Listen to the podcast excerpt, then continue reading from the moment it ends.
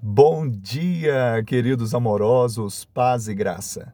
E pondo-se Jesus a caminho, correu um homem ao seu encontro e, ajoelhando-se, perguntou-lhe: Bom mestre, que farei para herdar a vida eterna? Jesus respondeu-lhe: Por que me chamas bom? Ninguém é bom senão um, que é Deus. Marcos 10, 17 e 18. Jesus não era simplesmente um homem bom, indulgente e caridoso. Jesus é Emanuel, Deus conosco. Jesus é o Messias, o Cristo, ungido de Deus enviado para nos salvar.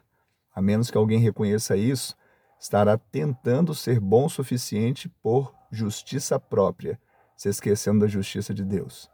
Que eu e você sejamos achados nele e não tenhamos obras senão a obra do madeiro, da cruz, para nos salvar. Que ele te abençoe e te dê um dia de bênção e vitória em seu nome.